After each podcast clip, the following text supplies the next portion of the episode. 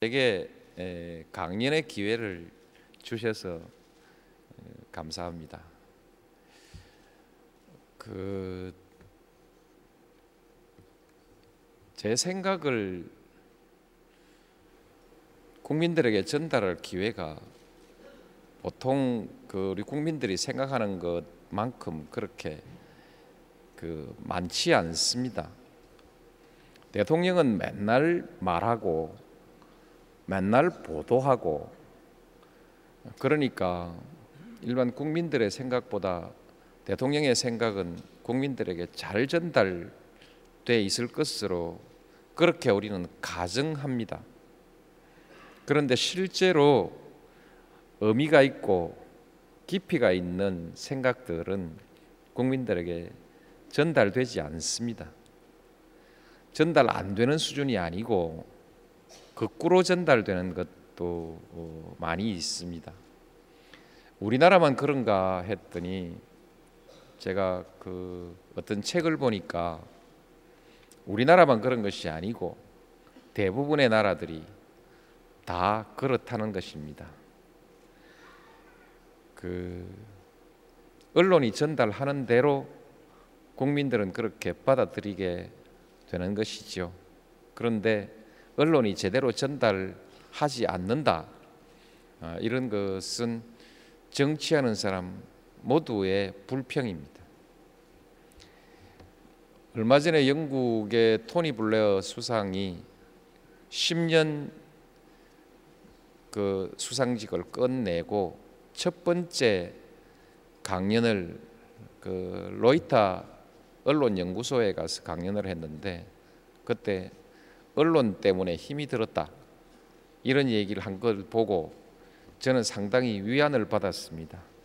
나만 괴로운 줄 알았는데 괴로운 사람이 또 있으니까 얼마나 반갑습니까?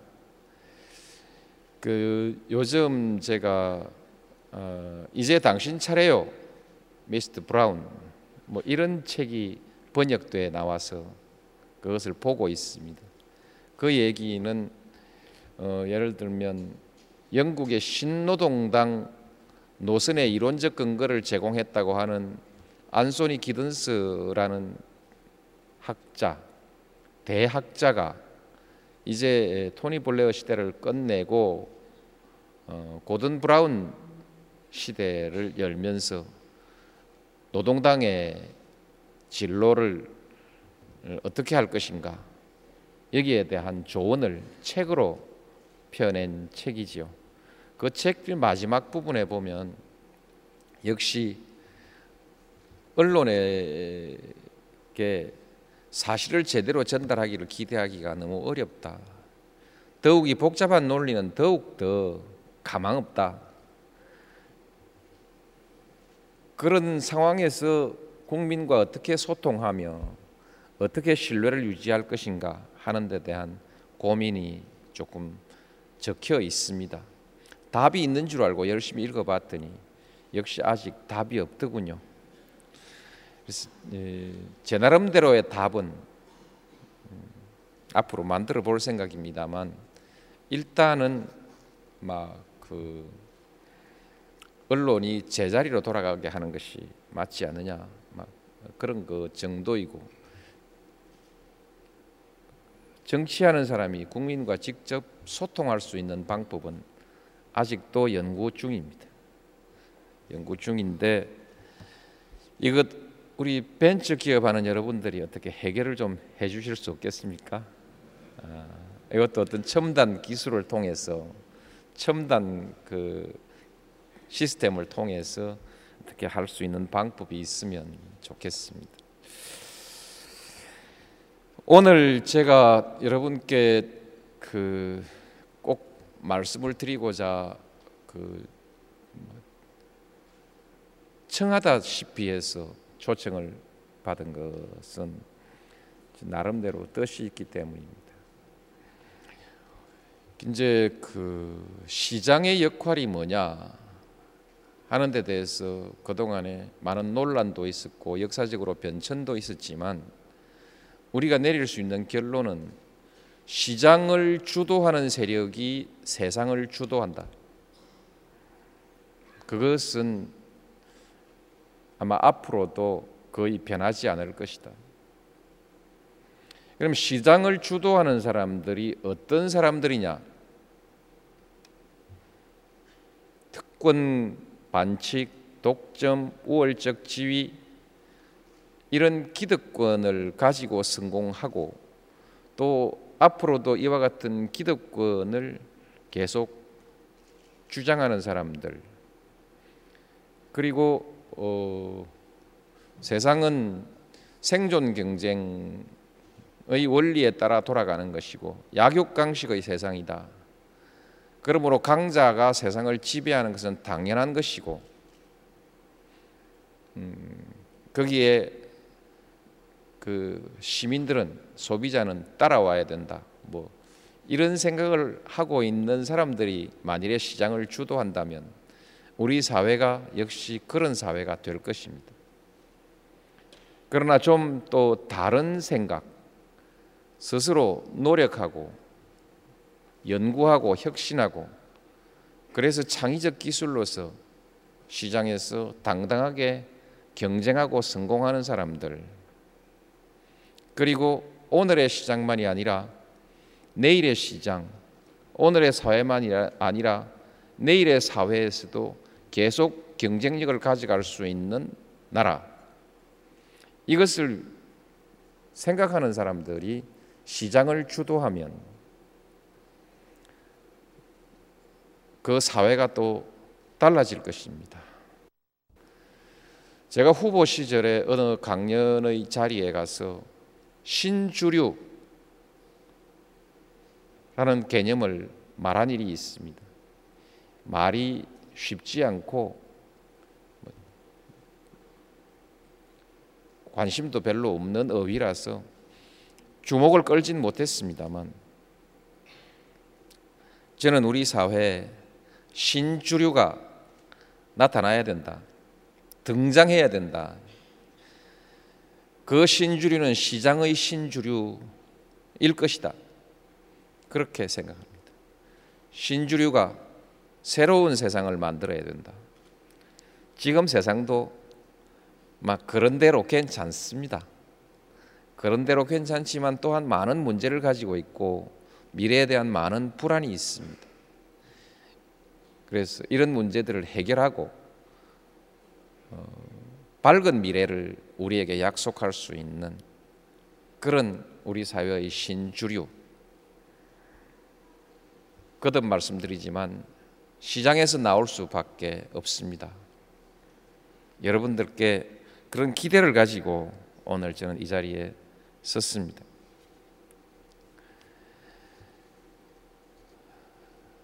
이제 그러나 주제는 역시 기업하기 좋은 나라라는 주제를 가지고 시작을 하겠습니다. 여러분은 기업하는 사람들이기 때문에 여러분의 문제, 문제에서부터 일단 출발해야 할 것이라고 생각합니다. 저는 변호사 시절부터 보수 진영으로부터 너 시장주의자 맞냐? 이런 질문을 많이 받았습니다. 대통령이 되고 나니까 너 분배주의자지. 어... 그래서 어떻단 말입니까? 라고 답하고 싶었지만 또 분배와 소비, 생산의 선순환 관계를 말하고 싶었지만 막 그 어렵고 별로 전달해 줄 사람도 없고 어물어물 넘어갔습니다. 어쨌든 요즘도 요구하고 있는 것이 정부는 시장에서 손 떼라, 시장에 맡겨라, 이런 주장들을 계속 듣고 있습니다. 그런데 한편 진보 진영이라는 곳으로부터는 너 신자유주의자지, 비정규직 그것 법으로 금지해라, 안 하니까 너, 말하자면 안 하니까 너 부자들 편이지, 막 이런 취지의 얘기를 듣고 있습니다. 그래서 하도 답답해서 어, 어, 내가 뭐라고 해도 좌, 좌파 신자유주의자요 이렇게 얘기를 했습니다. 그런 개념이 성립될 수가 없는 것이죠. 비꼰다고 한 얘기입니다. 질문을 자꾸 하니까 한쪽엔 좌파라고 한쪽은 신자유주의라고 하니까 나는 좌파 신자유주의자요 이렇게 비꼰다고 말을 했더니 야 이거 무슨 큰 건가 싶어가지고 또 심각한 어조로 열심히 말하고 쓰는 사람들이 또 있습니다. 그리고 또 그 뒤에 또 저를 비판하면서 그 인용도 하고 야 그래서 말 조심해야겠구나. 앞으로 말 조심하겠습니다.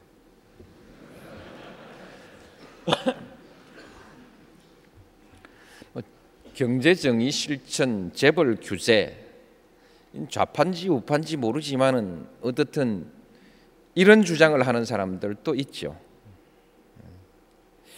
모두가 국가와 시장의 관계에 관한 얘기입니다.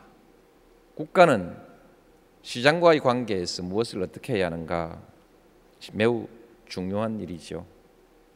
근데 여러분들은 복잡한 소리 하지 말고 국가는 기업하기 좋은 나라를 만들어라. 그러시죠? 그렇습니다.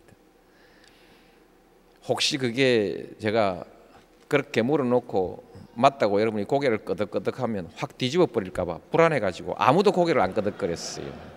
우리 솔직하게 합시다. 기업하기 좋은 나라. 여러분의 요구는 그것이죠? 네.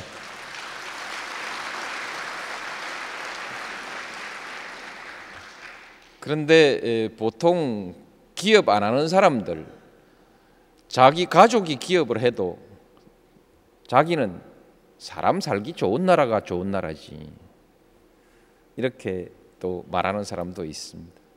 저는 옛날 그 국회의원 초임 시절부터 초선 시절부터 서명을 할 때 사람 사는 세상이라는 서명을 합니다. 여러 가지 뜻이 있지만 조금은 깊은 뜻이 있지만은 막 그 복잡하게 생각하지 않더라도 사람 사는 세상 그건 사람 살기 좋은 세상이 사람 사는 세상이죠. 그러시겠죠? 그런데 기업하기 좋은 나라하고 사람 사는 세상하고 이 얘기는 서로 다른 얘기인가? 같은 얘기인가? 서로 만날 수 있는 얘기입니까? 만날 수 없는 얘기입니까? 그런데 여러분과 제가 만나자면 또 어떻든 의견의 일치를 보자면 어디선가 이것이 만나야 합니다.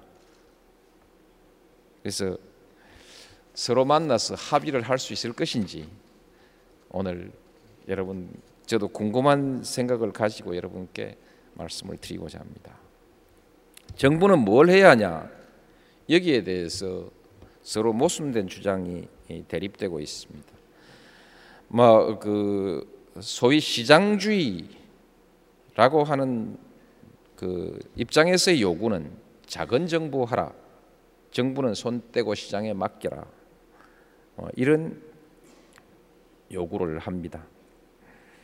규제를 줄이라, 해고를 자유롭게 허용하라, 시장을 개방하라, 작은 정부하라, 세금도 줄여라, 복지 부담도, 부담도 줄여라. 여기에 대해서 시민사회에서는 인권을 보호하라, 노동을 보호하라, 경제적 약자를 보호하라, 환경을 보호하라, 안전, 질서 이것을 위해서 시장에 대해서 각종 규제를 하고 부담을 지우고 그렇게 국가가 적극적으로 개입하라 그러시죠. 실제로 티비를 보면 규제를 줄이라 이렇게 하지만 언론이나 보도를 보면은 어디서 도둑이 들면 국가가 뭐 했냐. 가만 보면 기업에 대해서 이런저런 규제를 하지 않을 수 없는 것. 또 환경이 파괴되고 남개발이 되면 뭐 했냐? 뭐 하면 규제가 되는 것이죠. 사람이 음식을 먹고 탈이 나도 뭐 했냐? 그 규제해야 됩니다. 사람이 음식을 먹고 탈이 나도 뭐 했냐? 그 규제해야 됩니다. 뭐 하면 이제 그렇게 에, 그러니까 두 개의 주장이 충돌되죠. 시장과 시민사회의 요구가 충돌이 됩니다. 그런데 시장 안에서는 서로 요구가 모순되지 않는가? 그 시장의 강자들, 그 사람들은 시장에 개입하지 마라, 가만 놔둬라, 이런 것이죠. 독점, 우월적 지위, 지배력, 특권적 지위를 가지고 있는 시장 기득권자들은 간섭하지 마라, 이것이 주된 요구입니다. 시장에서 약한 사람들은 독점을 규제해달라, 공정거래, 공정경쟁의 질서를 보호해달라, 시장의 약자에 대해서 특별한 보호를 좀 더 해달라, 예를 들면 진입장벽도 만들어달라, 이런 요구들을 하지요. 이것은 시장 안에서도 서로 요구가 부닥치는 것이죠. 같은 중소기업 안에서도 지난번에 그, 그 뭐시죠, 수의계약, 단체 수의계약 제도, 그것은 같은 중소기업 사이에도 기득권을 가진 사람들과 안 가진 사람들이 충돌해서 한참 싸웠습니다.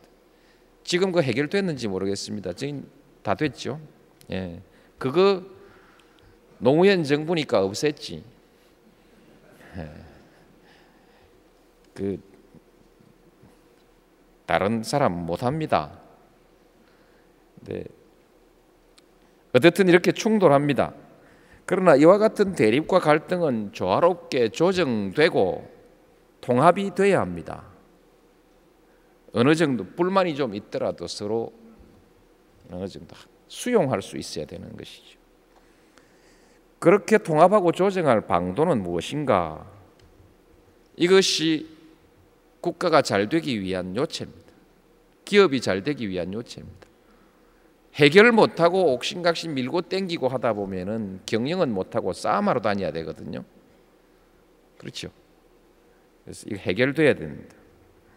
그렇게 하기 위해서는 대립과 갈등의 본질을 깊이 분석하고 매우 정교한 전략을 세워야 합니다. 그리고 국가가 얼마나 어떻게 개입할 것인가를 결정하는 것이 바로 정치의 요체입니다. A당, B당, 여당, 야당, 보수, 진보, 옥신각신 싸우는데 이 싸우는 그 내력의 요체는 바로 얼마나 개입할 것인가, 그런 것입니다. 그래서 기업 기업도 시민사회도 자기들의 요구를 관철하려면 정치에 개입해야 됩니다. 때로는 싸우고 때로는 대안을 내서 서로 양보하고 타협하고 어떻든 정치적 과정에 개입해야 합니다. 어떻게 개입할 것이냐를 알기 위해서 우리는 국가와 시장의 관계에 대한 역사, 국가와 시장, 시민사회의 상호관계에 대한 역사를 우리가 한번 볼 필요가 있죠. 대립과 갈등에는 역사가 있고 역사의 뿌리에는 사상적 갈등이 있고 사상적 갈등의 뿌리에는 권력투쟁이 있습니다. 그리고 권력의 이동에 따라서 역사는 변천해 온 것입니다.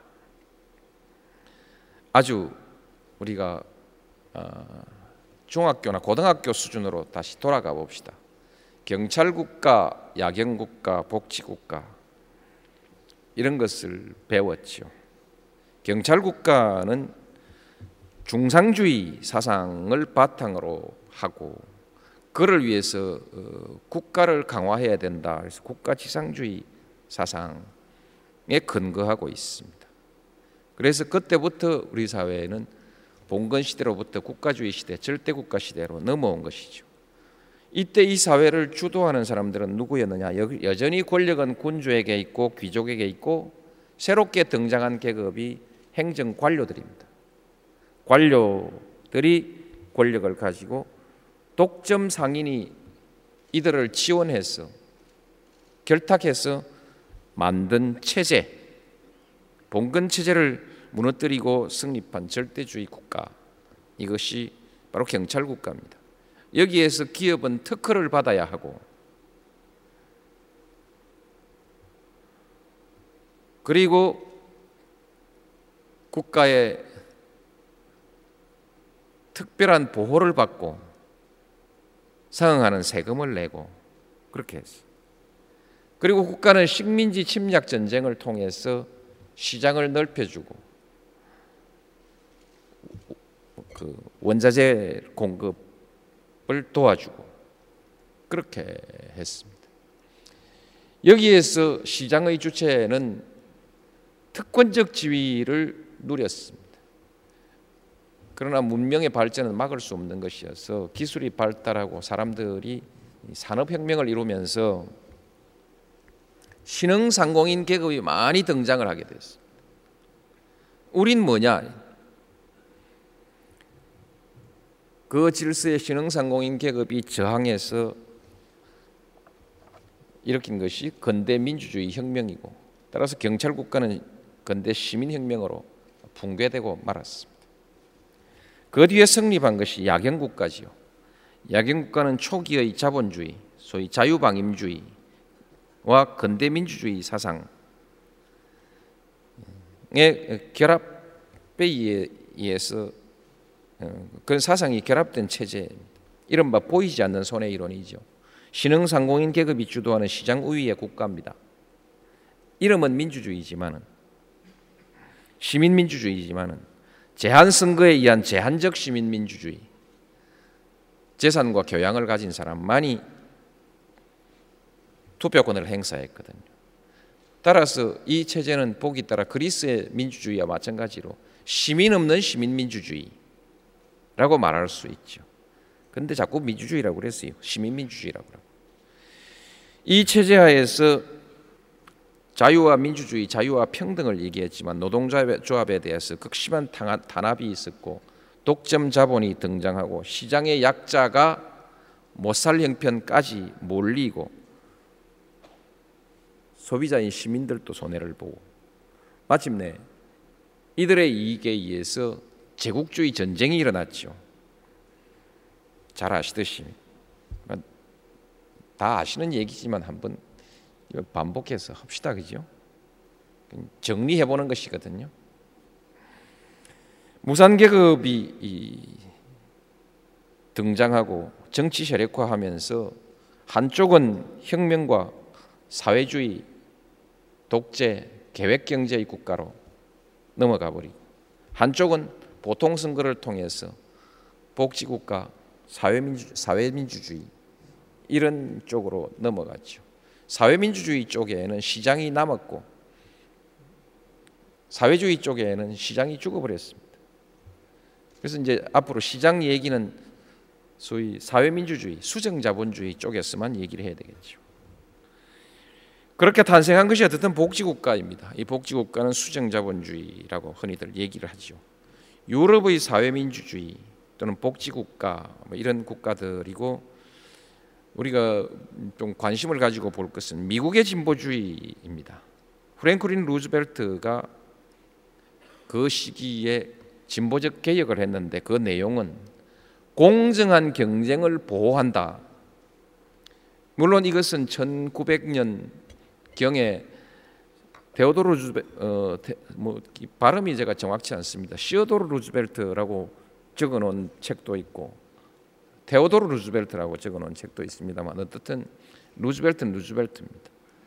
그 시기에 이미 그 독점에 대한 규제는 있었습니다만, 그러나 본격적인 공정 경쟁의 시대는 아니었습니다.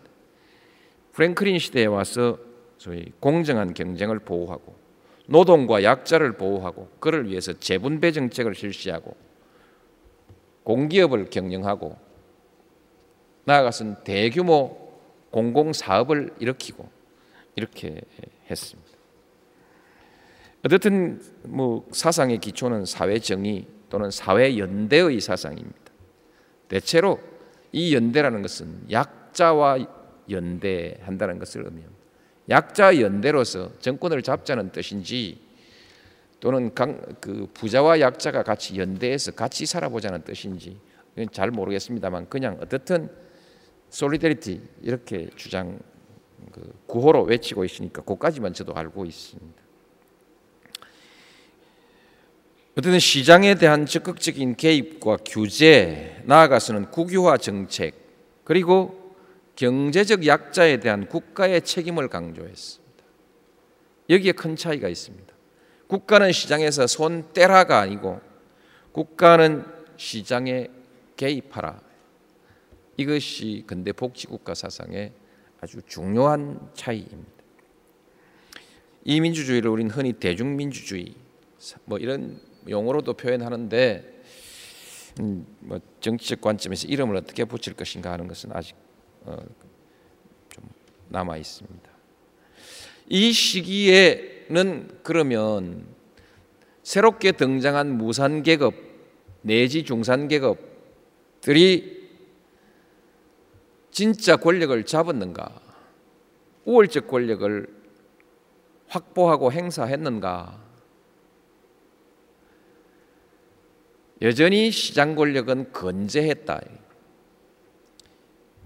예를 들면 스웨덴 복지국가 같은 나라에는 그런 나라에서 기업을 어떻게 하느냐 그렇게 우리가 얘기를 합니다만, 그러나 가만히 들여다보면 그 안에도 그 나라에도 기업의 세력, 말하자면 시장 권력은 여전히 막강한 정치적 파워를 행사하고 있습니다. 그래서 이것을 시민우위의 권력이라고 얘기해야 될지 아니면 여전히 시장우위의 권력이라고 얘기해야 될지 여기에 대한 판단은 쉽지는 않습니다.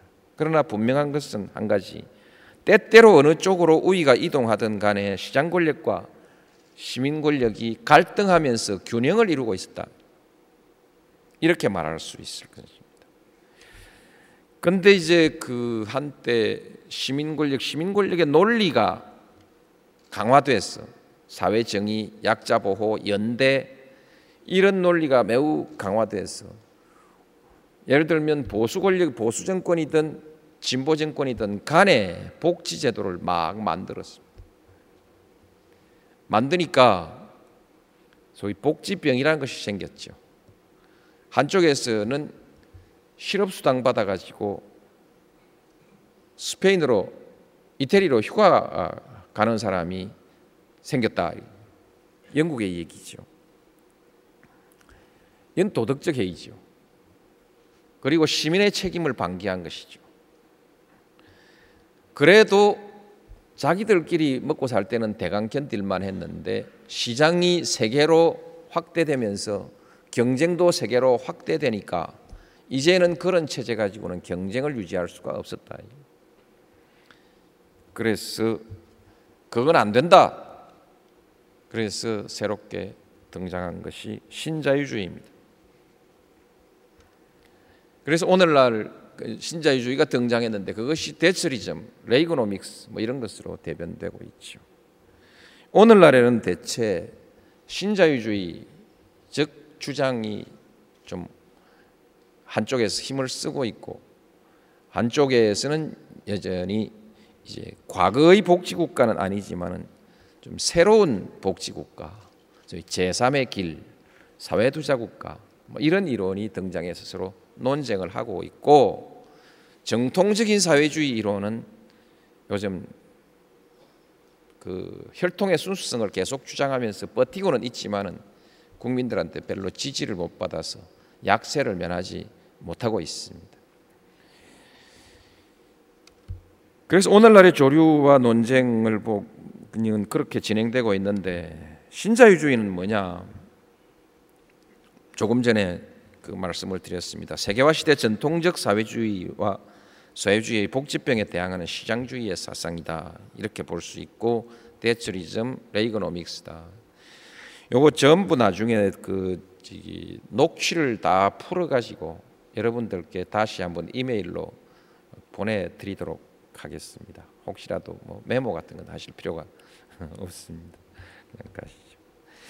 네, 신자유주의는 작은 정부하라, 규제 철폐하라, 노동 유연화, 이 말은 해고를 자유롭게 하라, 기업을 공기업을 민영화하라, 그리고 개방, 시장을 세계로 개방하라. 보기에 따라서는 신자유방임주의 같이 느끼기도 합니다. 그럼 지난날 야경구이, 야경국가론에 있어서의 자유방임주의하고는 어떤 점이 다른가? 시장 내부 규제를 그래도 어느 정도 수용하는 그런 뜻에서 시장 내에서의 공정한 경쟁에 대해서는 국가가 비교적 중립을 취하거나 하는 점에서 조금 다를 뿐이지 다른 것이고 나머지는 과거의 야경국가 이론하고 크게 다르지는 않습니다. 어떻든 시장 우위의 신자유주의 노선이 그 채택된 나라는 시장 우위의 국가입니다. 국가 권력이 행사되는데 그 국가 권력은 시장의 이익을 대변하는, 대표하는, 대행하는 권력의 행사가 됐죠. 어쨌든 오늘날 보수의 정치 노선은 여전히 이 주장을 멈추지 않고 있습니다. 그 결과로서 양극화, 사회적 갈등의 심화, 비정규직 노동자의 노동자 등등 노동의 품질 저하로 인해서 노동의 유연화로, 유연화로 인한 노동의 품질 저하로 인한 미래 경쟁력의 저하 문제가 지금 새롭게 발생하고 있죠.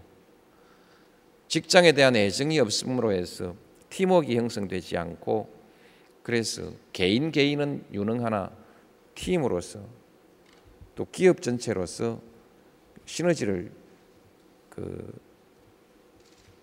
만들지 못하는 뭐 이런 문제 것들이 지적되고 있는 하고 할 수 있습니다.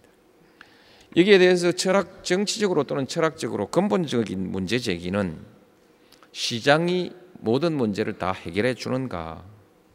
시장은 정의로운가?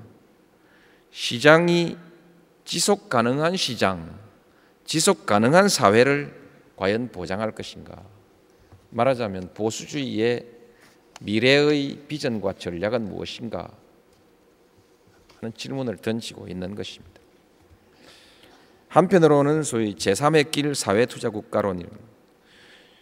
이것, 이것은 역시 신자유주의의 극복을 위한 폐해를 극복하기 위한 불안을 극복하기 위한 진보의 새로운 전략이라고 말할 수 있습니다. 핵심은 사람이 경쟁력이다 이렇게 주장하는 것입니다. 이것은 아마 오늘날 정보화 시대와 무관하지 않을 것입니다. 잘 교육받은 국민, 역량 있는 국민, 그리고 건강하고 안정된 국민, 희망을 가지고 의욕에 넘치는 국민, 이것이 미천이다. 물론 그렇게 하기 위해서는 교육, 복지의 기회가, 특히 교육에 있어서 기회가 공정하게 열려 있어야 된다. 이런 조건이 따라붙겠죠. 이것이 경쟁력의 미천이기 때문에 교육, 복지 지출은 소비가 아니라 투자이다. 미래의 경쟁력을 위한 선제적인 투자이다. 일 년 뒤를 본다면 교육 투자를 안 하지요. 오 년 뒤를 본다면 교육 훈련을 하지, 직업 훈련을 하지요. 십 년 뒤를 본다면 교육 투자를 하는 것이죠. 아이들 교육을, 아이들 교육에 투자를 하는 것이죠. 그런 뜻에서 선제적, 그렇게 하면 뒷날 본전이 나온다, 이상 나온다, 선제적 투자 얘기죠. 보기에 따라서 거꾸로 얘기하면 미래에 많은 비용이 발생할 수 있습니다. 사람이 어릴 때부터 정신적으로 그리고 인성적으로 건강하게 성장하지 못하면 또는 뭐 지능적으로든지 이렇게 성장하지 못하면 도덕적으로 올바르게 성장하지 못했을 때 이럴 때 그 뒤에 이후에 사회에 주는 부담의 크기를 생각하면 그때 뒤에 해결 비용을 들이는 것보다는 어릴 때 해결, 교육으로 해결하자.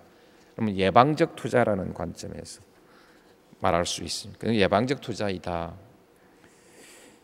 그리고 일 년, 이 년의 경쟁력이 아니고 오 년, 십 년, 삼십 년, 오십 년의 경쟁력을 생각해 보면 교육 투자, 그리고 건강한 사회 아니냐. 그래서 지속 가능한 경제를 위한 미래 전략이다. 이렇게 얘기할 수도 있습니다. 특징은 역시 국가와 시장의 관계를 오늘 얘기하는 것이 주제이기 때문에 시장주의와 복지주의를 융합해보자. 전통적 진보에서는 시장주의와 복지주의가 균형을 서로, 서로 대결적 균형을 이루고 있었는데 여기에서는 한번 융합, 융합을 한번 해보자. 뭐 이런 시도라고 볼 수도 있습니다. 진보의 이상을 버리지 않고 세계 경제에 대응해가는 전략으로서 이런 새로운 사회를 한번 만들어보자. 그래서 특징은 경제정책과 사회정책이 융합되어 있습니다. 따라서 시장과 진보주의의 융합이 되어 있고 이런 사람들을 뭐라고 이름을 지어줘야 될지 모르겠습니다. 시장 친화적인, 시장 메커니즘, 시장에 대해서 자꾸 그 뭐 공기업해야 된다든지 하는 시장에 대한 그 거부적인 그런 생각이 아니라 시장 친화적인 진보주의 또는 시장 보수적인 시장주의에 비하면은 진보적인 시장주의라고 얘기할 수 있을지 모르겠습니다. 실험은 실험을 했고 어느 정도 실험의 결과가 나오고 있습니다. 토니 블레어의 영국은 그 뭐 교육 교육 교육 뭐 이런 구호를 내걸고 했는데 실제로 성장과 복지의 두 마리 토끼를 잡았다고 말할 수 있습니다. 오이시디에서 거의 아주 상위권 수준, 아주 아주 높은 그 같은 수준에서는 아주 높은 수준, 이유에서는 아주 높은 수준의 성장도 달성했고 삼 퍼센트 이상 성장을 계속해 왔습니다. 토니 블레어 정권 동안에. 그리고 복지가 많이 향상이 됐습니다. 일자리도 엄청나게 많이 늘어났습니다. 그러니까 요새 영국 보수당도 이 정책을 수용하기 어, 시작하고 있습니다. 지금 어떤 야당 지도자가 그 혁신형 중소기업 정책 이런 것을 채택한 것과 마찬가지로 좋은 거는 빌리는 것이죠. 보수당이 빌리고 있다. 클린턴의 진보 정책이 이 궤를 가고 있습니다. 오히려 토니 블레어보다 한 발 앞서갔다고 말할 수 있는데 제삼의 길이라는 이름으로 했는데 어쨌든 클린턴 후반기부터 경제가 호황을 이루기 시작해서 지금까지 계속해서 미국 경제가 호황을 이루고 있습니다. 진보적 전통적 진보주의는 퇴조하고 있기 때문에 오늘날 논쟁의 중심은 신자유주의와 제삼의 길 또는 사회투자국가라고 하는 이 사이에서 우리는 논쟁이 진행되고 있다. 이렇게 볼 수 있습니다. 여러분은 어떤 선택이 옳다고 생각하실지 이제 생각을 정리해 볼 필요가 있다고 생각합니다. 그러나 어쨌든 제가 여러분께 말씀을 드려야 하는 것은 국가는 무엇을 해야 하는가 여기에 대해서 말씀을 드려야 됩니다. 이런 역사와 오늘의 논쟁을 놓고 지금 우리 국가는 어떤 선택을 해야 할 것인가. 어쨌든 그 전제로서 역사와 현실의 결론은 요컨대 국가는 구경꾼은 아니다 분명히. 그리고 반드시 중립적인 관리자도 아니었다. 앞으로는 어떨지 모르겠습니다. 권력의, 권력의 이동에 따라 그 시대를 주도하는 권력 집단의 요구에 따라 개입을 했고 개입의 방향과 내용이 그때 따라 그때 그때 달라졌다. 지금 여러분은 국가가 무엇을 해주길 바랍니까? 기업하기 좋은 나라를 원하시겠죠. 그래서 기업하기 좋은 나라. 기업하기 좋은 나라 하면 다 의견이 일치될 것 같은데 자세히 들여다보면요. 그렇지 않습니다. 기업하기 좋은 나라는 어떤, 어떤 기업이 기업하기 좋은 나라인가. 기업 중엔 여러 가지 있으니까요. 기득권을 가진 시장에 강자도 있고 창의와 혁신으로 정정당당하게 승부하고자 하는 기업도 있고 또 백줄에 매달려 가지고 구멍만 거래 구멍만 뚫어 놓고 그렇죠. 철사줄에 매달 철사 철사 철사줄로 파이프라인 달아 놓고 표현이 좀 이상한데 어쨌든 강철 파이프라인 달아 놓고 그렇죠? 백줄로 강철 파이프라인 달아놓고 골프나 치고 다니는 기업도 있다. 어떤 기업이 기업하기 좋은 나라인가에 대해서 우리 한번 생각을 합시다. 저는 어떻든 국가는 혁신을 지원하는 나라라야 된다. 경쟁력의 핵심은 혁신, 혁신입니다. 혁신에는 과학기술 혁신, 경영의 혁신이 있겠죠. 원칙적으로 혁신은 기업의 몫입니다만 그러나 많은 비용이 들고 많은 시간이 소요되는 연구, 개발, 교육, 훈련 그리고 인재의 육성 이것은 기업의 힘만으로는 되지 않습니다. 정부가 뒤를 밀어줘야 되는 것이죠. 정부도 옛날 정부 있고 새 정부 있지 않습니까? 어느 날 선으로 딱 싹둑 자를 수 있을지 모르겠습니다만 옛날 정부 있고 새 정부 있는데 지가 혁신해야 혁신하는 사회를 만들 거 아니겠습니까? 어, 혁신하기 좋은 사회를 만들지 않겠습니까? 그래서 자기가, 자기가 혁신해야 합니다. 정부 혁신하고 그리고 그것을 토대로 해서 국가 혁신 전략, 혁신 국가 전략 그러니까 엔 아이 에스 그런 말을 많이 썼습니다. 열심히 그래서 과학기술 연구 개발 혁신을 지원하고 정부 스스로 혁신하고 그렇게 함으로써 국가가 혁신을 주도하는 사회적 분위기를 만들어 나가는 정책적 뭐 선택과 사회적 분위기를 만들어 나가는 그런 정부가 나라가 필요한 거 아니냐. 참여정부에서는 뭐 과학기술 입국 정책이니 신성장 동력 개발이니 뭐 혁신형 중소기업 지원 정책이니 뭐 이런 그 한 하느라고 좀 했습니다만 뭐 어, 생 생태계 조성이니 뭐 이런 일을 하긴 했습니다만 어땠는지 모르겠습니다. 뭐 요즘 뭐 요즘 벤처 기업은 뭐 누, 어쨌든 뭐 별로 기분이 나쁘진 않겠죠. 어쨌든 간에 잘 되었으니까. 가장 중요한 것은 인재를 키워야 됩니다. 이것은 보수주의에서도 부인하지 않습니다. 그러나 문제는 첨단의 인재도 있고 보편적으로 수준이 높은 인재가 있어야 됩니다. 첨단 인재만 가지고 기업을 경영할 수 있는 것은 아니니까요. 아무리 첨단 기업이라도. 그래서 수준 높은 교육도 필요하고 보편적인 교육 수준의 향상도 필요하고 또 교육에 있어서의 균등한 기회도 제공해야 합니다. 그리고 교육의 내용에 있어서는 창의력 교육, 시민교육, 인성교육 이것을 해줘야 되거든요. 외우기 교육 말고 뭐 되게 이런 거 이론입니다. 근데 요새 뭐 어릴 때부터 시작하자 보육. 어쨌든 그렇게 생각해 보면 교육과 보육에 대해서 국가가 책임을 다하는 나라 있습니다. 해보니까 돈이 조금만 더 있었으면 각 부처에서 돈 주머니를 깍 털어지고 지돈이라고 절대 안 내놓으랍니다. 이쪽 돈 좀 빼다가 이쪽에 줘야 되겠는데 지돈이라고 안 내놓으려고 합니다. 강제로라도 장관을 바꾸고라도 뺏어오면 좋겠는데 들여다보면 나름대로요. 다 돈 쓸 일이 있어서 각기 예산을 갖고 있는 것이지 허투루 갖고 있는 것은 그리 많지 않습니다. 그 신문을 보면은 정부가 맨날 뭐 헛돈이나 쓰고 있는 것처럼 그렇게 말하고 있고 그래서 국민들도 정부는 맨날 헛돈 쓰는 것처럼 생각하는데 실제로 헛돈 쓰는 것은 그리 많지 않습니다. 참여정부 들고 나서 매년 오 퍼센트 내지 육 퍼센트 각 부처에서 오 퍼센트 내지 육 퍼센트의 구조조정을 했습니다. 이 얘기는 무슨 말이냐 하면은 예산을 더 늘리지 않고 기존 사업을 버리고 새 사업을 선택하라. 아무래도 버리는 건 효율성이 떨어지는 것이고 새 사업은 효율성이 높은 것을 하지 않겠습니까?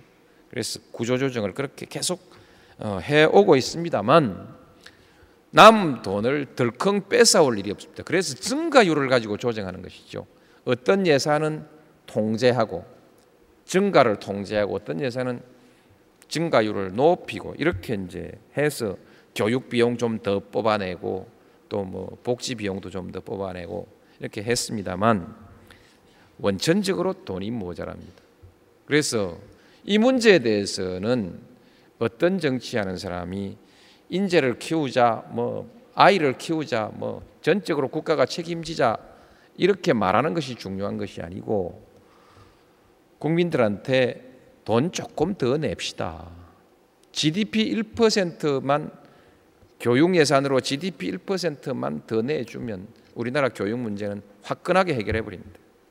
아마 한 십 년만 그렇게 갚버리면 미국의 적어도 대학생이나 대학원생 유학은 갈지 모르지만 뭐 그 초중등학생 유학 가는 것은 다 끝나고 사교육비 문제도 다 해결되고 공교육이 탄탄하게 자리를 잡아갈 수 있게 할 수 있습니다. 대학도 세계 뭐 일류, 이류 할 수 있는 하는 대학도 만들 수 있습니다. 돈입니다. 어쨌든 이거 해야 됩니다. 그래서 돈을 이 여기에서 결론은 돈을 쓸 줄 아는 나라, 교육을 지원한 나라 이렇게 말하는 건 거짓말이고요. 돈을 쓸 줄 아는 나라, 돈 좀 거두겠다고 하는 나라라야 됩니다. 하물며 세금 깎겠다 이리 나가면 정말 이건 곤란합니다. 전체 우리가 교육복지 쪽에 지출하고 있는 비용이 뭐 선진국에 현저하게 못 미치기 때문에 절반 절반이 안 되는 수준이기 때문에 뭐 그 어쩌고 저쩌고 하는 얘기는 안 되는 안 되는 얘기. 고용을 지원하는 나라라야 됩니다. 고용을 알선하고 직업훈련, 평생교육, 그래서 모든 국민들에게 보편적 직업 능력을 향상시켜주고 이 직장에서 다른 직장으로 직장을 옮길 수 있는 전업 능력을 향상시켜줘야 됩니다. 이것을 위해서 고용보험과 적극적 시장 정책이 필요하다는 것이죠. 뭐 여기에 대해서 이 정도만 하고 넘어가겠습니다. 다음엔 기업하기 좋은 나라, 적극적으로 시장을 넓혀가는 나라라야 됩니다. 시장을 넓히는 것은 기업의 손에 들어 있습니다. 경쟁이, 경쟁력이 높으면 시장이 넓어집니다. 그러나 경쟁력을 높이기가 쉽지 않기 때문에 국가가 시장을 개방해 줘야 된다는 것이죠. 적극적으로 개방해 줘야 된다. 여기에 대해서 뭐 반대가 많습니다. 진보 진영에서는 뭐 반대하고 보수 진영에서는 찬성하고 노무현 정부 오 년 동안에 잘한 거 딱 한 가지 있는 에프티에이 그거 한 가지 다 했었는데 그래도 뭐 어쨌든 좋다 하니까 기분이 좋습니다. 보기 따라 욕이죠. 욕인데 욕이라도 뭐 에 욕만 듣다가 욕만 하다가 한 가지라도 칭찬을 해주니까 그때 한 한 달 동안 한나라당이 예뻐 보이더라고요.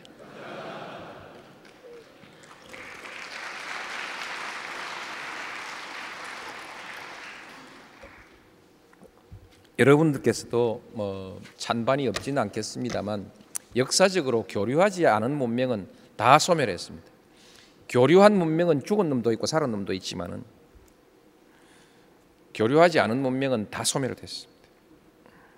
그리고 세계 역사는 통상하는 국가가 주도해 왔습니다.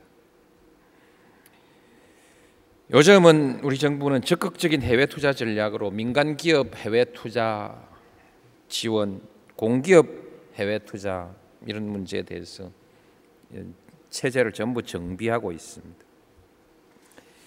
이 문제와 관련해서 자꾸 미국에 압력 압력했었는데 이제 우리 수준이 그 수준 아닙니다. 미국이 말 미국이 요구하면 다 압력이고 이유가 요구하면 압력 아니고 좀 이상하잖아요, 그렇죠? 그럼 다 이제 압력이라는 얘기 안 했으면 좋겠습니다. 압력이라는 용어가 신사대주의적 용어인 것입니다. 개방과 관련해서. 뭐니 뭐니 해도 기업하기 좋은 나라는 시장이 자유롭고 공정한 나라입니다. 자유롭고 공정한 시장. 자유롭고 공정한 시장이 경쟁력을 높이는 것이죠. 자유로운 시장. 그런데 누구로부터 자유로운 시장인가? 첫째는 국가로부터의 자부터 자유로운 시장. 말하자면 관치경제, 고만하고 시장경제 하자 이 말입니다. 이제 넘어왔죠 우리는. 국민의 정부 시절로 해서 넘어왔습니다. 관치금융이 끝난 시점에서 관치경제는 끝난 것이죠. 대개 그 관료적 그 다음에 그래도 남아있는 규제 중에 관료적 규제, 관료의 우월주의와 편의주의 또는 뭐 그런 관료적 규제들이 많이 있을 수 있다.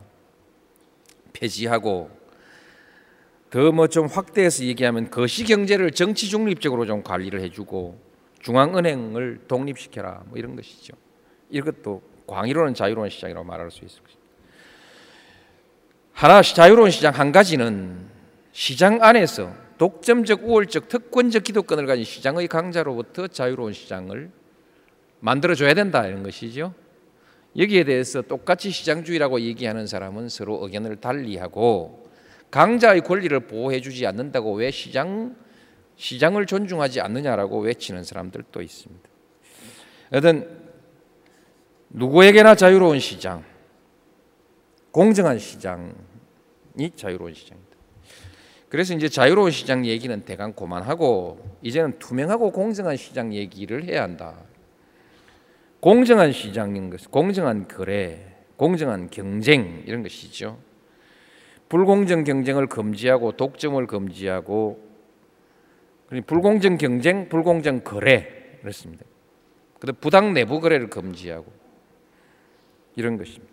그런데 개별 개별 불공정 행위를 규제하려고 하니까 그 힘이 드니까 통째로 너 독점 독점하면 반드시 나쁜 짓 하니까 독점을 막아버려라 해갖고 독점 금지, 기업 결합 금지, 뭐 순환 출자 금지, 출총제. 그래서 기업이 덩치를 키우고 결합하기 어렵도록 자꾸 만들죠. 독점을 못하게 하는데 옛날엔 목표가 있었는데 지금은 독점 문제는 큰 문제가 아니죠. 오히려 오히려 이제 그 불공정한 경쟁 구조 때문입니다. 근데 원천 봉쇄라는 것이 기업 자유에 대한 상당한 침해가 되기 때문에 이 부분에 관해서는 개별, 개별적인 행위에 대한 규제를 강력하게 하고 강화하고 출총제는 개선하자. 그게 참여정부의 전략입니다. 그런데 개별 행위의 행위 규제의 강화는 안 하려 하고 출총제만 풀어라 하니까 얘기가 좀 잘 안 되지요. 개별 행위의 규제를 강화하기 위해서는 법이 없는 것이 아니고 능력이 있어야 됩니다.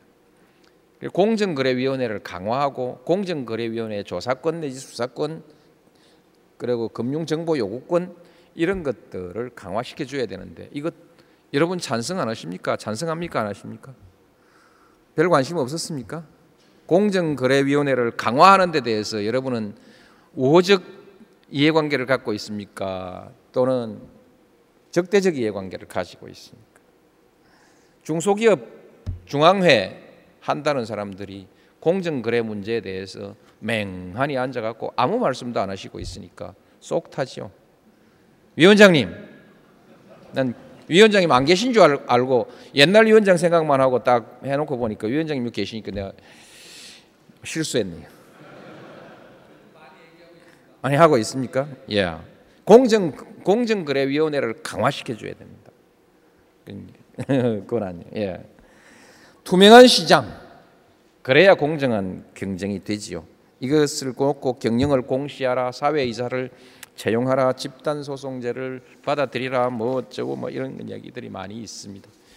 그러니까 이제 그 사회이사제 관련해서는 경영민주화 문제도 걸려 있습니다만 오늘 주제가 아니기 때문에 넘어가고요.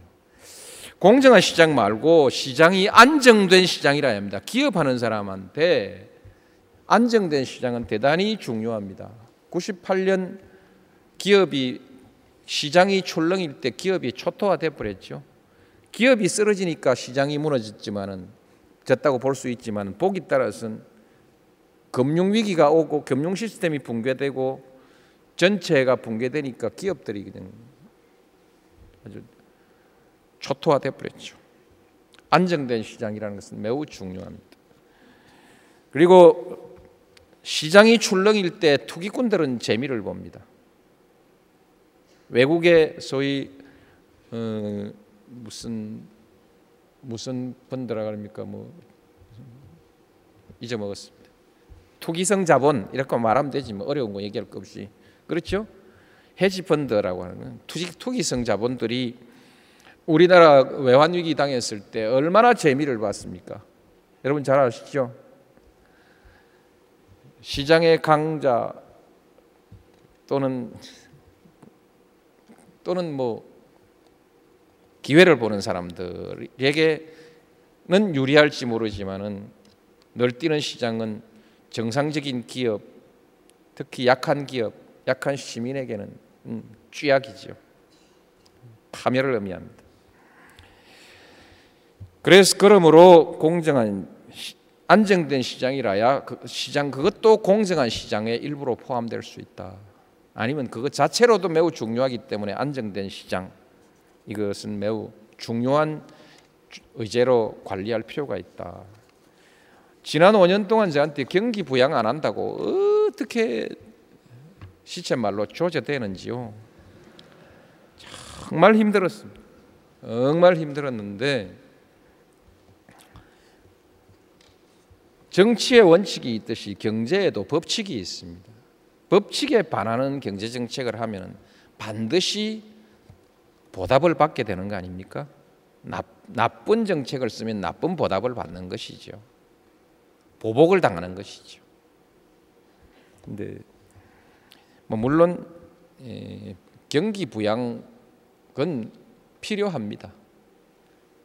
일상적인 경기 관리의 측면에서 필요한 것이겠죠. 어쨌든 투명하고 공정한 시장 그리고 안정된 시장의 관리는 국가의 책임입니다. 책임입니다. 이것을 위해서 국가는 상당한 개입과 규제가 필요하다.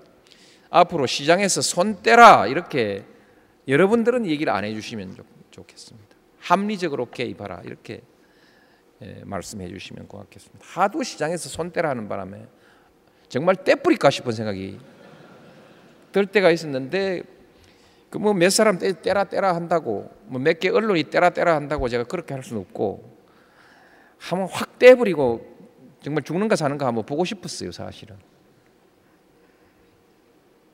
반값 아파트 그거 안 된다고 검토 다 하고 폐기 딱 해버렸는데 벌써 폐기하고 폐기해버린 정책인데 어느 날 반값 아파트 아 우리는 그때 토지 임대부 아파트로 전부 정책 검토를 마치고 이건 안 되는 거다.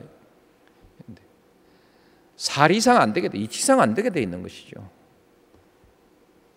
안 되게 돼 있는데 아, 누가 반값 아파트하고 한번 흔들어 버리니까 온 정치권이 동시에 흔, 언론이 동시에 흔들고 정치권이 동시에 흔들고 국민들이 와 따라가고 그래놓고 반값 아파트 만들어 놓으니까 청약도 안 하고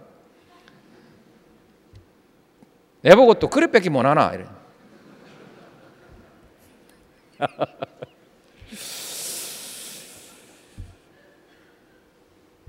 관치경제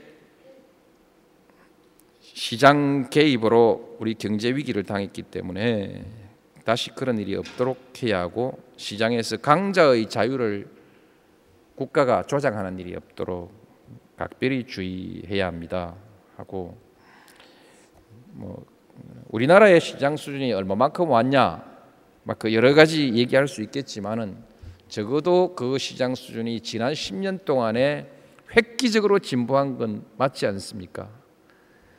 잃어버린 십 년 얘기하는 사람들은 왕년의 그 관치경제 시대에 잘 주물러든 시대의 관료들 또는 권력자들 또는 그 관치경제 시대에 그 정경유착해가지고 잘 나가던 말하자면 공정 경쟁을 위해서 내놔야 될 거 안 내놓고 버티고 뭐 어떻게 그렇게 했던 사람들 그 사람들은 잃어버린 십 년이라고 얘기할 수 있을지 모르지만은 여러분 지난 십 년 동안 잃어버린 게 뭐지요?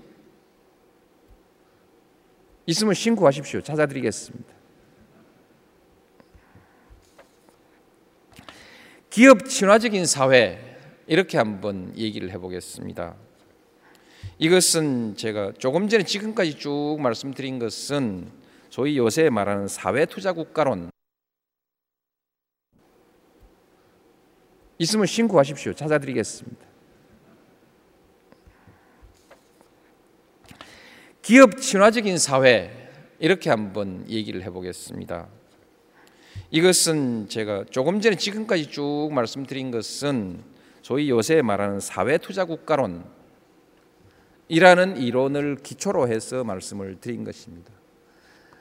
책만 읽고 또 자기 생각을 그대로 만들면 좀 아무래도 우리한테 안 맞을 수도 있죠. 우리 한국에서 지난 오 년 동안 저도 정책을 하면서 보고서만 그때그때 딸랑딸랑 받은 것이 아니고 사실 정책 당사자들, 정책 수요자들과 수요자들을 초청해서 청와대에서 계속 토론하고 한 번도 아니고 두 번, 세 번, 네 번 토론하고 기업 친화적인 사회 이렇게 한번 얘기를 해보겠습니다. 이것은 제가 조금 전에 지금까지 쭉 말씀드린 것은 소위 요새 말하는 사회투자국가론 있으면 신고하십시오. 찾아드리겠습니다. 기업 친화적인 사회 이렇게 한번 얘기를 해보겠습니다. 이것은 제가 조금 전에 지금까지 쭉 말씀드린 것은 소위 요새 말하는 사회투자국가론 이라는 이론을 기초로 해서 말씀을 드린 것입니다. 책만 읽고 또 자기 생각을 그대로 만들면 좀 아무래도 우리한테 안 맞을 수도 있죠. 우리 한국에서 지난 오 년 동안 저도 정책을 하면서 보고서만 그때그때 딸랑딸랑 받은 것이 아니고 사실 정책 당사자들, 정책 수요자들과 수요자들을 초청해서 청와대에서 계속 토론하고 한 번도 아니고 두 번, 세 번, 네 번 토론하고 해가면서 그렇게 정책을 해본 경험이 있으니까 저도 좀 알지 않겠습니까? 저도 공부 잘합니다. 고등고시도 합격하고요. 근데 그래서 그러나 어떤 사회투자국가론이라는 것을 기반으로 골간으로 또 우리 정세에 맞도록 설명한 것이 지금까지의 기업하기 좋은 나라에 대한 설명이었습니다. 설명이었습니다. 적극적으로 참여하고 상호 조정과 협력을 촉진하는 그런 일이 잘 돌아가는 사회, 그런 사회를 사회적 자본이 풍부한 사회라고 한다. 한 다섯 명 학자의 정의가 소개되어 있는데 너무 서로 달라서 이걸 짜맞추느라고 한참 시간이 걸렸습니다. 까딱하면 밤샐 뻔했습니다. 해도 별 소득이 없어요. 어떻든 인적 자본, 물적 자본에 대응하는 개념으로서 매우 중요한 경영의 성공에 관한 성공을 위하여 매우 중요한 개념이다. 그렇습니다. 퍼트남, 뭐 콜먼, 후쿠야마, 뭐 또 누구 누구 상생 경영이라는 조그만 책이 나와 있습니다. 우리 산업자원부에서 좀 후원하고 해서 만든 책인데 그 책에 보면은 얼마 전에 남미에서 남미 어느 도시인지 잊어먹었습니다. 세계 경영학회 총회에서 바로 사회적 자본론을 소위 그 경영의 성공 요소라고 이렇게 채택을 했다. 이런 기록을 제가 본 기억이 있는데 다시 찾을 시간이 없어서 못 찾았습니다. 어쨌든 내용을 보면은 상호 신뢰, 친사회적 규범, 공동체 의식주의, 자발적 네트워크 등등 이런 쭉 나오는데 전체적으로 우리가 공자왈, 맹자왈에서 배운 거하고 크게 다르지 않은 보편적 도덕 규범, 보편적 윤리 규범에 해당되는 것 같았습니다. 어쨌든 기업하기 좋은 사회는 사회적 자본이 충실한 사회로 정의할 수 있다. 이런 것은 아무 큰 이론이 없을 거 아닌가 생각합니다만 어쨌든 그것을 참조하고 제가 항상 지론으로 생각하는 그 기업하기 좋은 사회, 투명하고 공정한 시장이 되기 위해서는 그 사회의 문화가 투명하고 공정 한 사회 문화를 가져야 합니다. 그래서 투명하고 공정한 사회. 시장 바깥에서라도 특권, 유착, 권위주의 그런 그런 것이 해소되고 공직 사회가 투명해지고 물론 정보 공개, 권한 유착의 해소 이런 것들이죠.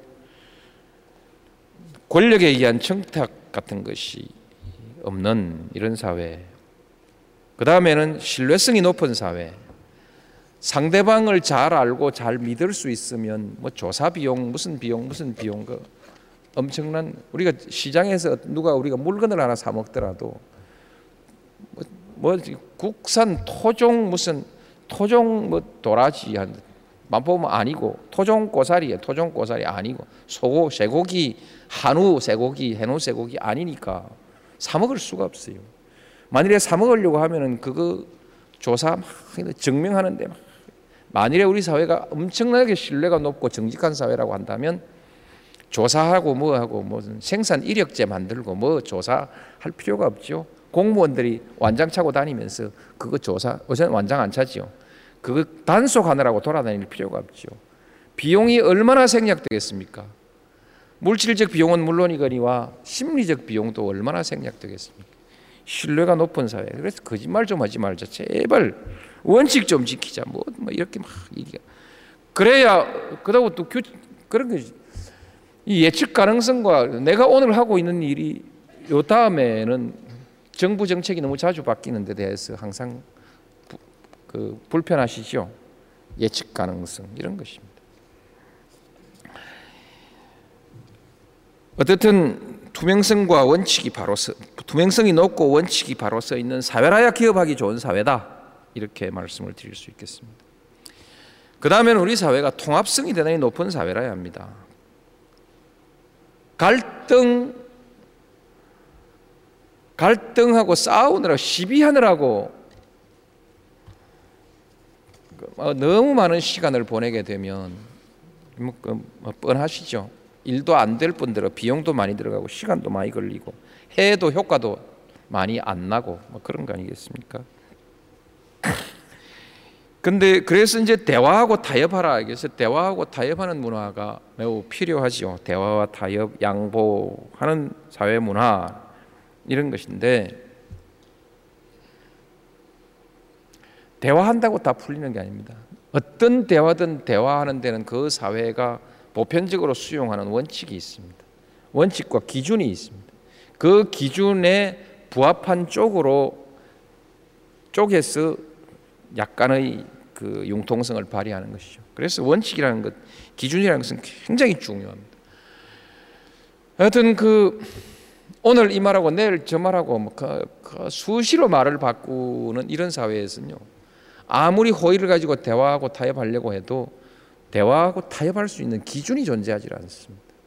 원리가 존재하지 않는 사회는 대화가 불가능합니다. 그래서 대화를 하려면 반드시 원칙이 바로 서 있어야 하는 것입니다. 그래야 승복이 가능하죠. 아, 또 아, 대화가 아니고 또 뭐 그 절차에 의한 해결일 경우에 승복이 가능한 사회, 이런 원칙이 있어야 그런 승복이 가능한 사회가 되는 것이죠. 이런 그 갈등 관리가 가능한 사회라고 말할 수 있습니다. 통합성이 높아야 됩니다. 통합성이 높기 위한 사회적 조건으로서는 사회, 상생협력이라든지 동반성장의 문화 이런 것이 있죠. 이거 상생협력 그런 거 좀 해 동반성장 정책을 하느라고 뭐 서로 좀 불러놓고 얘기를 했는데 굉장히 고민을 많이 했습니다. 대통령이 팔 비틀어 가지고 당신들 동반성장 상생협력 하시오. 그것 되는 일이 아니고 거기에도 그것이 효율적이라고 하는 이론적 근거가 나와 있어야 되는 것이죠. 그것이 효율적이다. 사회적 자본론에 비추어 보면은 그런 문화라는 것은 굉장히 효율적이라고 일단 말할 수 있어서 학자들한테 그런 것을 좀 맡기고 도움을 받기도 했습니다. 중요한 것은 이제 기업 간 경쟁에서 기업 생태계 간 경쟁, 협력업체가 우수해야 내가 경쟁해서 이길 수 있다. 뭐 이런 논리가 받침이 되는데 이거 역시 우리가 신뢰사회, 통합사회 이런 것을 말하는 것이죠. 노사 문제, 이 문제 해결 안 되는 것이 바로 이런 점들이 있고요. 서로 안 되고. 근데 이런 것은 아까 원칙이 있어야 대화가, 대화가 풀린다 이렇게 얘기했는데 그 사회에 일정 수준의 균형이 있어야 됩니다. 너무 균형이 깨지고 나면은 마음으로 다 그것을 수용할 수가 없기 때문에 끊임없이 갈등이 발생합니다. 그리고 어느 정도 균형 사회를 만드는 것은 지역 간, 계층 간 균형 사회를 만드는 것은 갈등의 예방과 통합에 매우 중요한 의미를 가집니다. 대화와 타협으로 문제를 풀 수 있는 전제는 이 균형을 갖추었을 때입니다. 그 고등학교 삼 학년하고 중학교 초등학교 삼 학년하고 같이 붙여놓고 니들 대화로 해결해라. 걔 고등학교 삼 학년이 다 뺏어먹지요. 해결이 안 되는 것이죠. 균형, 힘의 균형. 그런 거. 균형이 있을 때 갈등이 덜 일어나고 갈등이 생겼을 때 그것을 대화로 풀 수 있는 것은 세력의 균형, 힘의 균형이 갖추어져 있을 때이다. 균형사회라는 것은 대단히 중요합니다. 모든 영역에서 우리는 균형사회를 말할 수 있습니다. 그런데 지금 참 균형 발전은 지역에 관련된 것입니다. 그 다음에 안전하고 안정된 사회, 미래에, 미래에 불안이 없는 사회, 국내 질서 뭐 다 얘기했는데 이건 아까 일종의 그 사회투자 국가에서 말한 거하고 거의 같은 것이죠. 사람이 희망을 가지고 열심히 하고 의욕을 가지고. 가장 중요한 것은 평화가 보장된 사회입니다. 평화에 대한 불안이 없는 사회. 그래서 평화주의. 이것은 시장 기업하기 좋은 나라의 핵심적인 조건이다. 요새 그 이제 평화주의. 그런 이제 좀 평화가 되는 것 되는가 이래 했는데 누가 한국은 통일 비용 때문에 등급을 올려줄 수 없다. 한국은 통일 비용 큰 부담할 것이다. 이런. 이것 그럼 통일 비용 한국의 통일 프로세스에는 통일 비용이 없습니다. 통일 비용은 흡수 통합할 때만 발생하는 것입니다. 전쟁 통합이든 흡수 통합이든 할 때 통일 비용이 발생하는 것이지 흡수 통합이 없게 되면 흡수 통합이 없으면 소위 말해서 경제 통합도 일정 수준에서 완전한 경제 통합이 이루어질 수 없는 것이고 거기에는 급격한 소위 독일에서 지출했던 그런 통일 비용은 없습니다. 우리는 장기적인 투자 지원 그런 것이 있을 뿐이고 그것은 전부 나중에 우리 시장을 키우고 우리의 투자 기회를 만들고 구조조정의 어려움을 겪고 있는 기업들이 잠시 한숨 돌릴 수 있는 그 기회를 만들고 굉장히 좋은 기회가 연결되어 있기 때문에 대북 정책의 비용은 대부분 투자이지 소비적인 비용만은 아닙니다. 그래서 우리는 그러나 이렇든 저렇든 우리나라에는 그것은 수십 년 동안 점진적으로 투자할 것이기 때문에 그 통일 비용이라는 개념은 우리나라에는 맞는 개념이 아니다. 꼭 좀 국민들한테 또는 외국 사람들한테 얘기를 좀 해 주십시오. 꼭 중요한 문제입니다. 여튼 뭐 딴소리 했습니다만 평화가 보장된 나라가 기업하기 좋은 나라다 했습니다. 자, 뭐 그렇 이런데 어쨌든 말이 누가 어떻게 할 거냐 이런 것이죠. 누가 어떻게 할 거냐. 제가 처음에 말씀드렸다시피 시장을 주도하는 사람이 사회 우리 사회를 주도하고 정치를 주도하게 돼 있습니다. 여러분들에게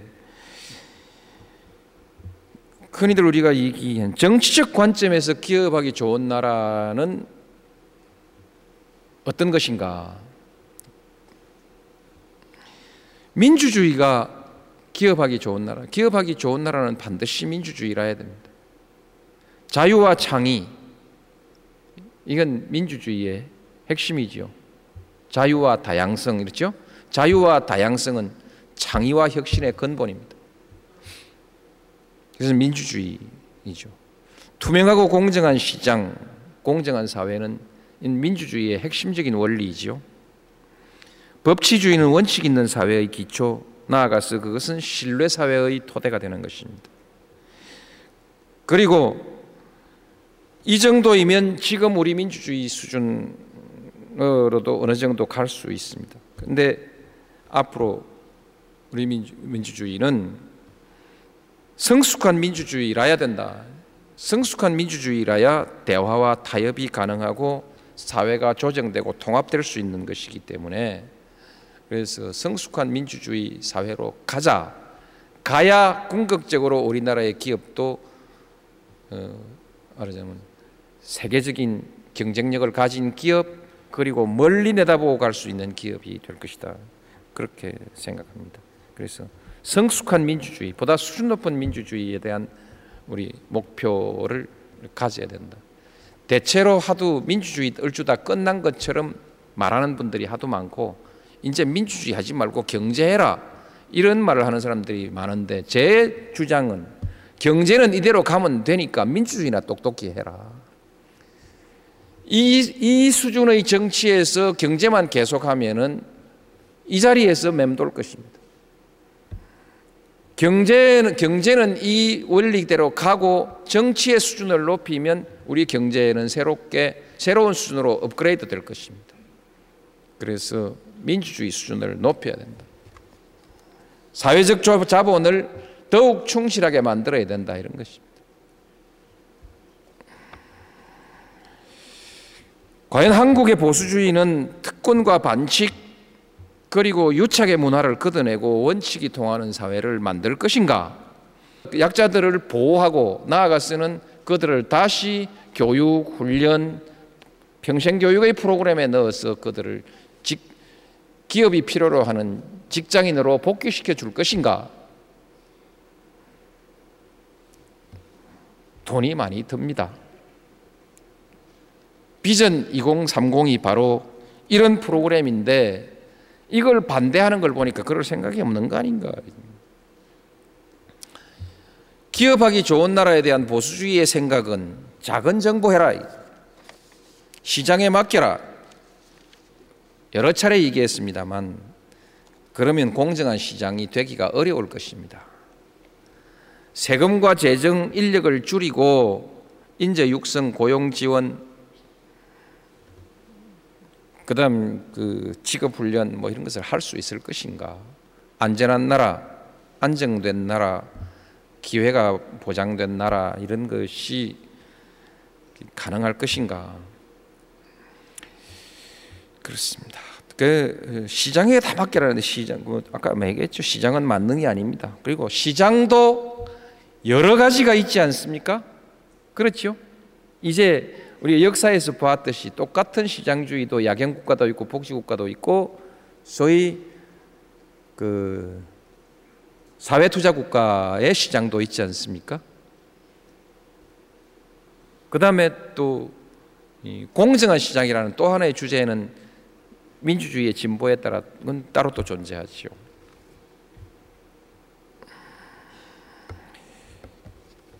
그래서 어떤 정치가 필요하냐? 제가 쭉 그렇게 말씀을 드리다시피 사회투자론에 기초한 정치 또는 사회적 자본론에 유사한 정치, 이런 것입니다. 이것은 정치적으로 무엇을 의미하느냐 하면 시장 권력과 시민 권력이 융합하는 것을 의미합니다. 옛날 과거의 복지국가 진보주의 그 시기에는 시장 권력과 시민 권력, 소위 무산자 권력이라고 만약만 말할 수 없는 시민 권력이 포괄적인 것이죠. 시민 권력, 시민 사회와 시장 사이에서 대립적 갈등과 균형을 이루고 있었습니다. 앞으로는 이것을 대립적 갈등이 아니라 호의적 갈등, 우호적 갈등 관계와 우호적 갈등이 없을 수는 없으니까 우호적 갈등 관계와 상호 정책의 융합을 통해서, 그래서 새로운 그 성과를 한번 만들어 보자, 새로운 시장, 새로운 사회를 한번 만들어 보자,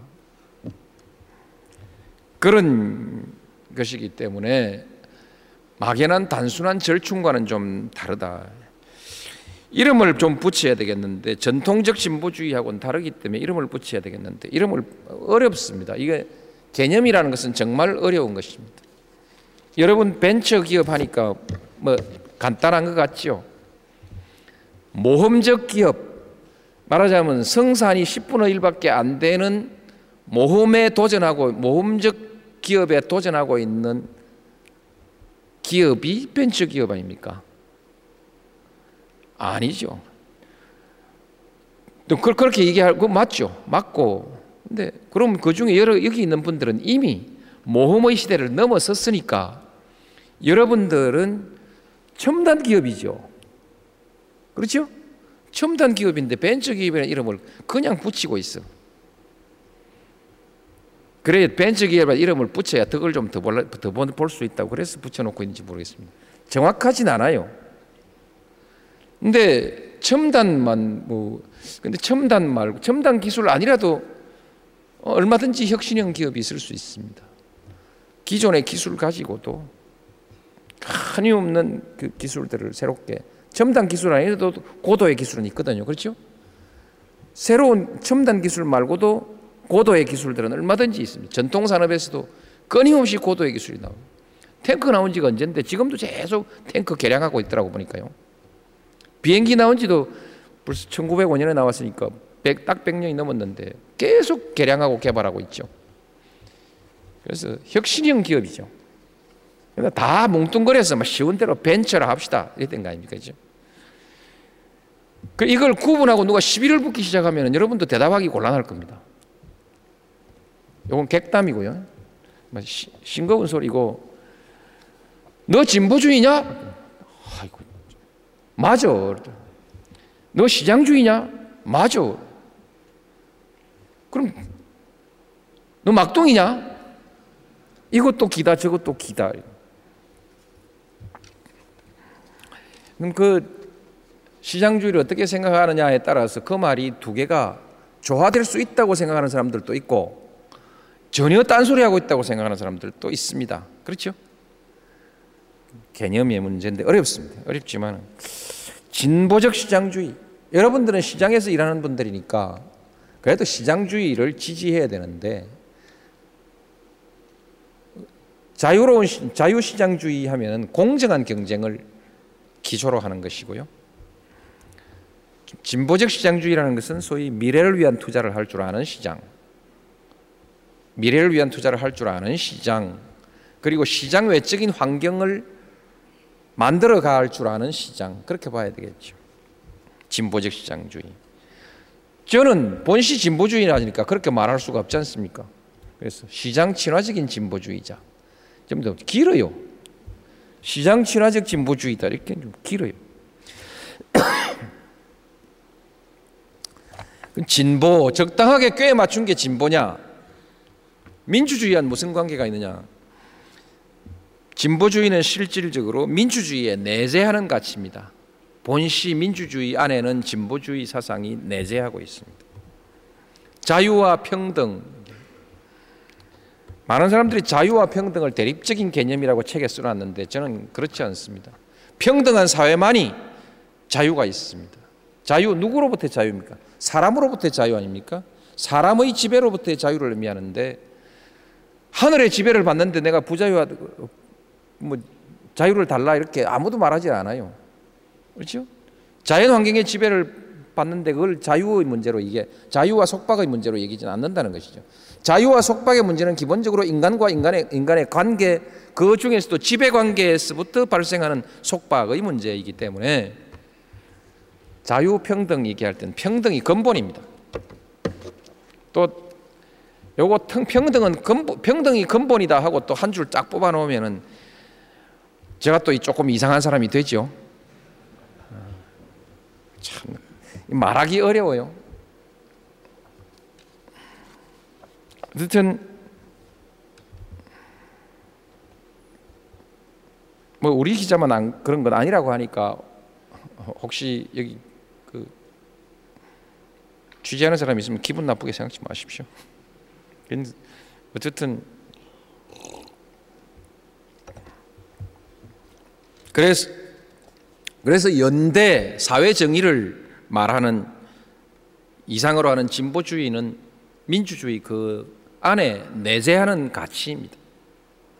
진보라야 민주주의다. 그동안에는 시민민주주의, 실질적인 민주주의가 아니면서 자꾸 민주주의라고 주장하고 내려온 것이 우리 민주주의의 역사고, 그것을 부정, 끊임없이 부정하고 개선하려는 것이 지금의 역사입니다. 그래서 역사는 진보한다, 그러나 완결은 없다, 이런 명제가 성립될 수 있을 것입니다. 이것을 위해서 책임을 다하는 국가, 아, 진보는 그렇죠. 아까 말했지만 갈등의 예방, 대화와 타협, 사회통합의 조건도 이 진보의 이상에 가까운 사회가 돼야 가능하다 이렇게 말할 수 있고요. 이를 위해서 책임을 다하는 국가, 국가가 책임을 다해야 된다, 이런 주장을 하는 정치가, 정치 이론이 진보주의입니다. 시장주의와 진보주의의 차이를 딱 한마디로 얘기하면 국가의 역할에 대해서 어떻게 생각하느냐. 국가의 역할을 구경꾼으로 가급적이면 간섭하지 말라, 또는 강자의 편에 서라. 이것이 보수주의라고 하면은 그 적극적으로 개입해라. 그것이 진보주의입니다. 그래서 작은 정부 이론을 놓고 제가 지금까지 우리가 싸우고 있는데, 참 섭섭한 것은 개입해야 도움을 받, 덕을 볼 만한 사람들이 절대로 자꾸 개입하지 말아야 해요. 작은 정부해라, 공무원 숫자 줄여라. 그래놓고 티비 보면은 뭐 오늘 또 음식 사고 나고 어디도 문 사고 나고 이것도 안 되고 저것도 안 되고 그거 다 적어가지고 얘기를 해야 되는데 다 못 적어왔습니다. 예, 수를 책임을 다하는 국가. 보수주의가 전통적으로 대외 정책에 있어서 대결주의를 취합니다. 국내 정책에 있어서도 대결주의를 취하지만은 대외 정책에 있어서도 대결주의를 취하는 경우가 보통입니다. 지금 미국을 보십시오. 어느 나라 없이 흔히 강경파하는 쪽이 대결주의를 가지고 있습니다. 일본의 보수주의 한번 보십시오. 대결주의 입장에 항상 서 있죠. 국수주의, 국수주의는 대결주의 이렇게 갑니다. 그래서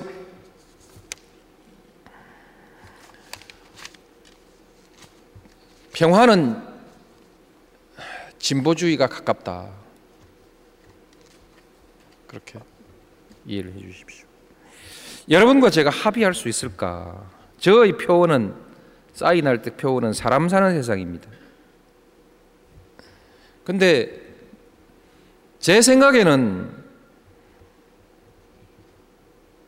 내가 생각하는 사람 사는 세상이라는 것이, 사람 사는 세상이라는 것, 또 그리로 가기 위한 길, 이 모두가 지금까지 제가 설명드린 기업하기 좋은 나라의 내용과 전혀 다르지 않다고 생각하는데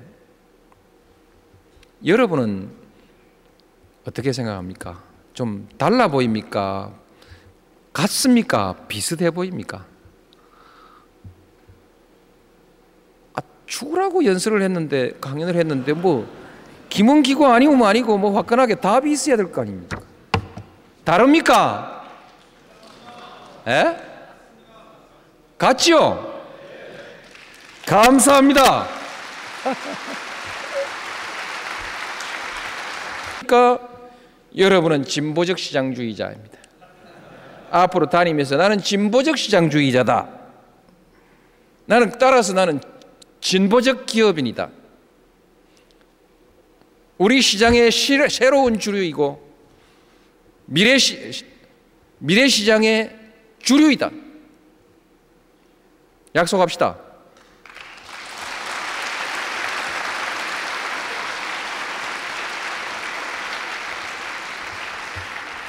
여러분은 본질적으로 시민입니다. 그리고 민주주의 사회에서, 국민주권 국가에서 여러분은 주권자입니다.